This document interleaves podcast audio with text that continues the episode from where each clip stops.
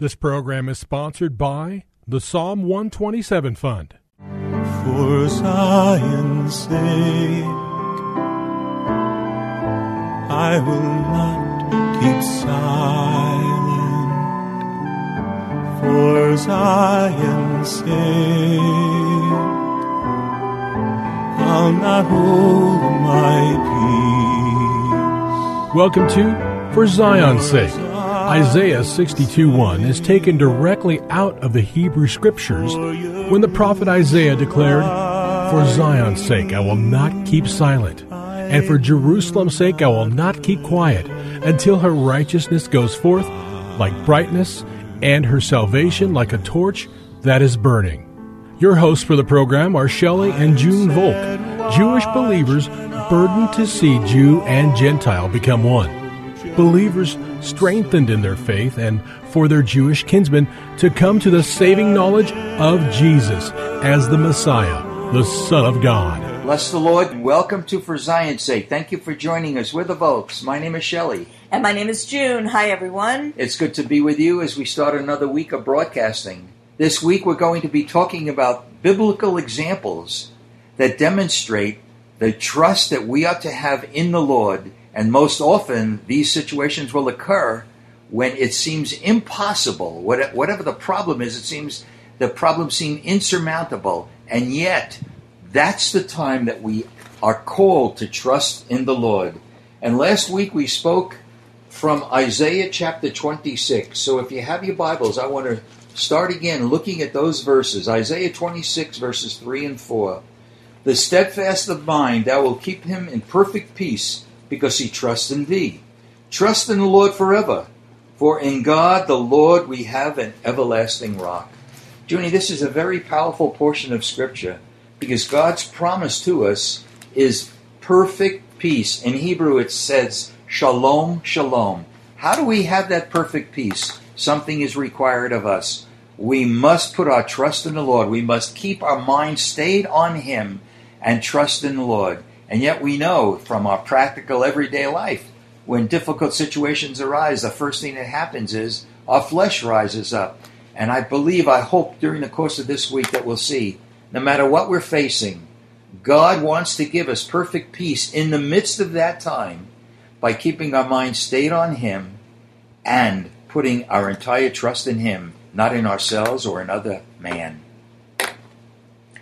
And we'll find promises in the scriptures that God gives. But before I read one of the promises out of Isaiah 43, I'd just like to share about shalom, shalom, Shelley, peace, that Jesus is Sar Shalom. He is the Prince of Peace. So, in order for us to rest in Him and trust the Lord with every situation in our life, we really need to come to know Him. And the way we come to know Him is through His Word and also asking the Lord to come into our heart and be our Savior and teach us His ways that we might walk with Him and believe Him and turn to Him and trust Him. So matter no matter what the circumstances are that we're facing, we will have His perfect peace because His Spirit that comes into our life will cause our minds to be stayed on Him. One of the promises that God gives us, Shelley, that's so powerful for you and me and for every listener comes from Isaiah chapter 43. If you have your Bibles, please read it with me. Chapter 43 of Isaiah verse 2 When you pass through the waters, I will be with you, and through the rivers, they will not overflow you. When you walk through the fire, you will not be scorched, nor will the flame burn you. And verse 3 For I am the Lord your God, the Holy One of Israel, your Savior. So, naturally speaking, Shelley, this is impossible for waters to not overflow us if we find ourselves in a river without a raft and we don't know how to swim, or a fire will not burn us, but we see why because God will be with us, just like He was with Shadrach, Meshach, and Abednego in the fire, took off their shackles, and they weren't burnt, didn't even smell from smoke. Why? Because here we read, I am the Lord your God, the Holy One of Israel, your Savior. So He'll be with us in the difficult situation. Might not change the situation, but I can promise you this you will change in the situation Amen. when you know God is with you.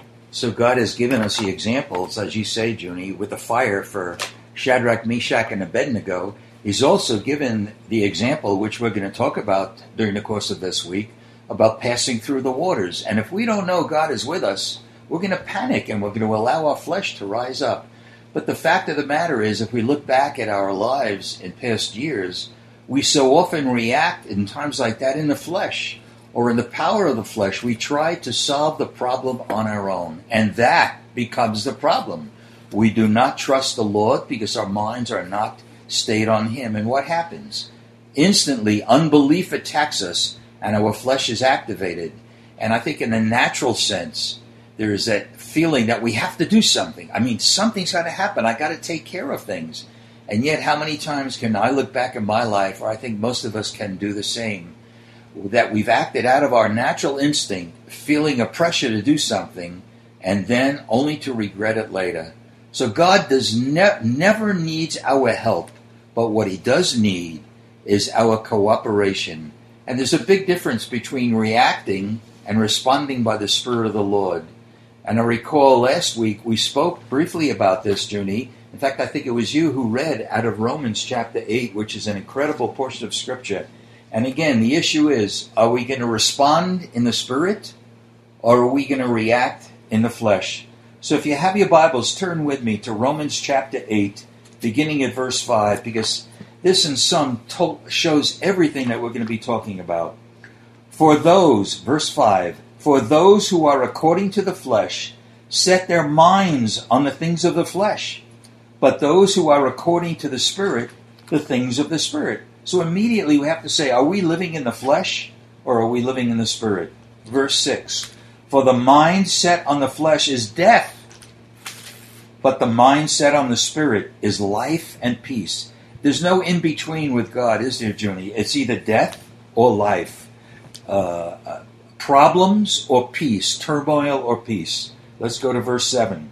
Because the mind set on the flesh is hostile toward God. That means we become an adversary toward God. Because the mindset on the flesh is hostile toward God, for it does not subject itself to the law of God, for it is not even able to do so. And those who are in the flesh cannot please God.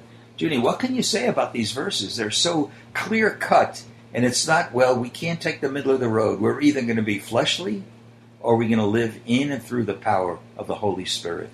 And to really have understanding, we know that the New Testament doesn't start in Matthew chapter 1, but it starts in the, with the prophet Jeremiah in chapter 31 and verse 31, where there's a, a promise that God will give to us a new heart and put a new spirit within us. And that is what's so important about being born again and understanding if you are born again that the battle of our faith is to learn how to allow the Spirit of God to guide us.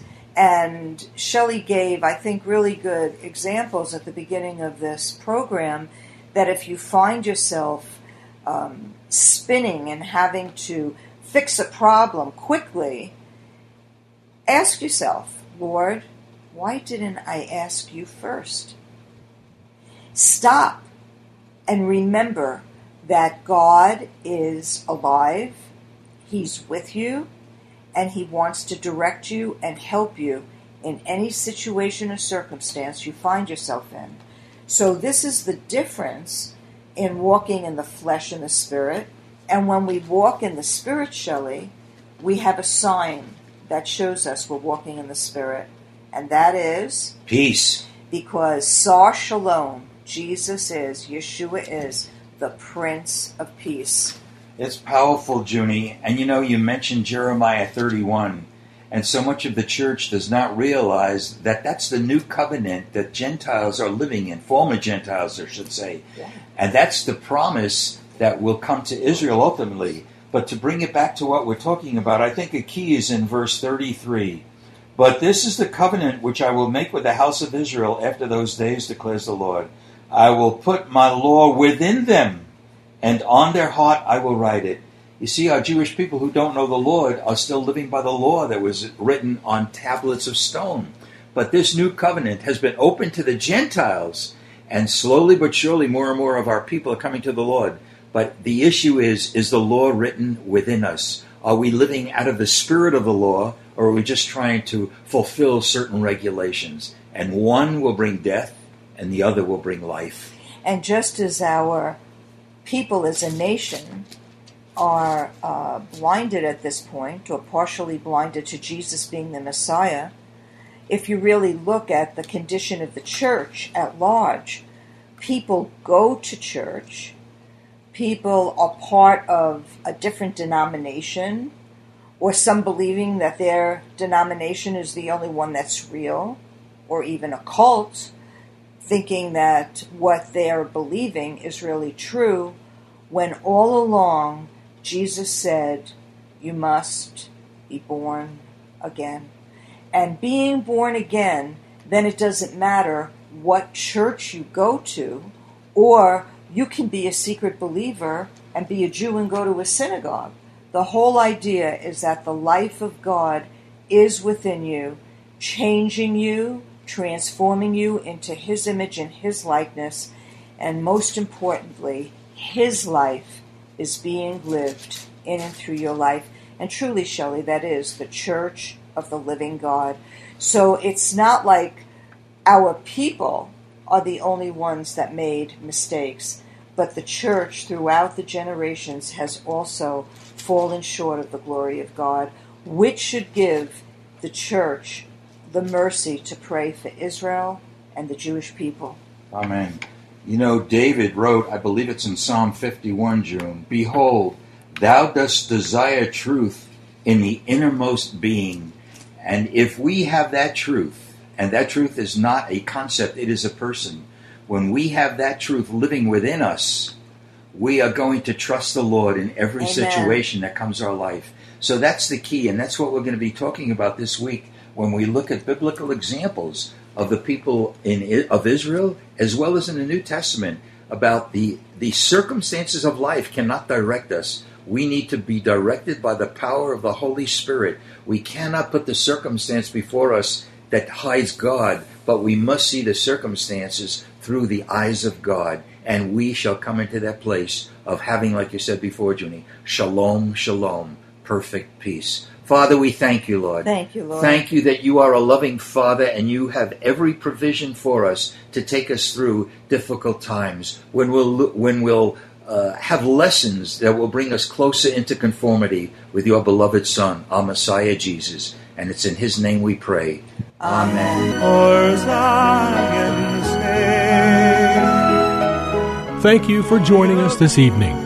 If you would like to get in touch with Shelley and June, you can write to them at P.O. Box 1784, Scottsdale, Arizona 85252. That's P.O. Box 1784, Scottsdale, Arizona 85252. And you can also contact them on their website, shelleyandjunevolk.com. That's shelleyandjunevolk.com.